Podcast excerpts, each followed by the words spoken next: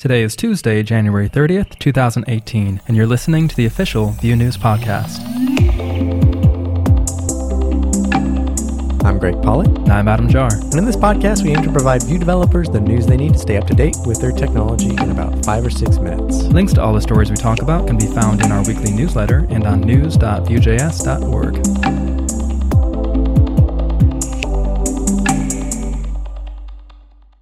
When it comes to building software, automation and feedback are key. If we can automate any tedious, repeatable, error prone, and boring tasks, then we should, right? Yeah, so you're talking about things like linting and testing. And linting's part of it, and this week Sebastian Weber wrote up a fantastic article on efficient code analyzing and formatting for Vue.js with ESLint and Prettier. So these things should help me increase my productivity, right? Yeah, and Sebastian walks through how to use ESLint for static code analysis and Prettier for code formatting. He even shows you how to get your linter to auto fix programming errors when possible. Whoa, I didn't know the linter could try to auto fix my JavaScript. Yeah, obviously it's not going to fix everything for you, but simple things. He also shows how to use Husky to add git hooks which prevent code that hasn't passed the linter getting checked in. No more checking in your code when it's not valid Vue. Right. Lastly, he shows how to use Vetur with Visual Studio Code to get it all working smoothly. Can you have it auto fix your code inside Visual Studio Code? Yeah, on save, you can actually have it fix some of your formatting errors. Impressive. A Vue app is essentially a collection of components, so it seems intuitive to use Vue.component to create them, but Mitchell Garcia thinks that's a bad idea using component to create components?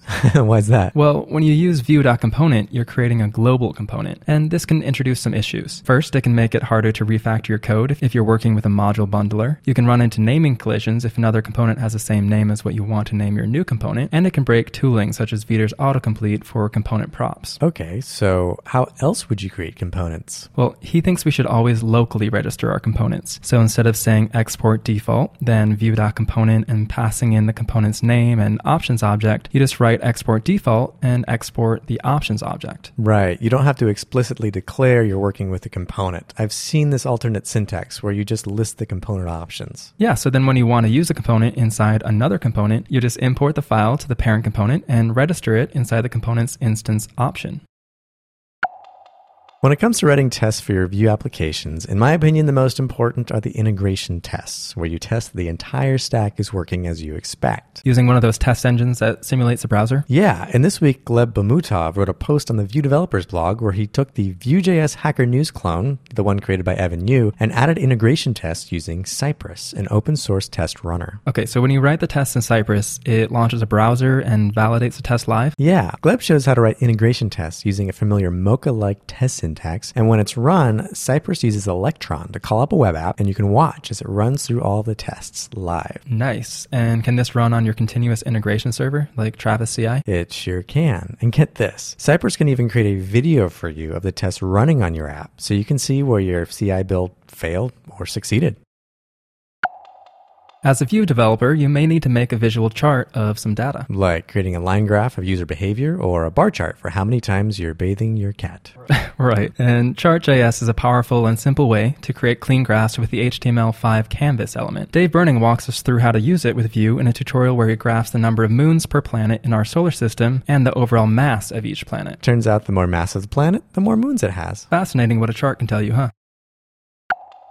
In Vue, slots provide a great way for creating reusable and customizable components. And this week, Filipa Lacerda wrote up a simple article showing how to create a reusable modal component using name slots. Everyone needs a modal every once in a while. That's sad but true. And not only does she show how to use name slots, but also how to add a transition so the modal fades in and fades out. If you're looking for a good example of using name slots, modals, or transitions, it's definitely worth a look.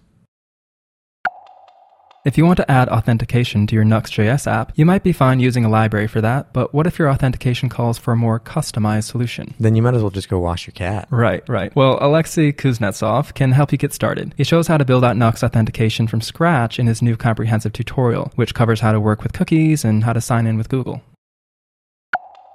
We're talking a lot about space in this podcast. Must be the lunar eclipse this week. Yep, don't miss it. And speaking of cosmic events, Tony Spiro has a tutorial in Hacker Noon that walks through how to create a content curation site with Cosmic.js. This is the uh, Firebase alternative that you could use as a backend API to your Vue application. Yep, and they have a free tier, just like Firebase. Tony shows you how you can use it to create relational database models for your content and how to quickly deploy your app with it.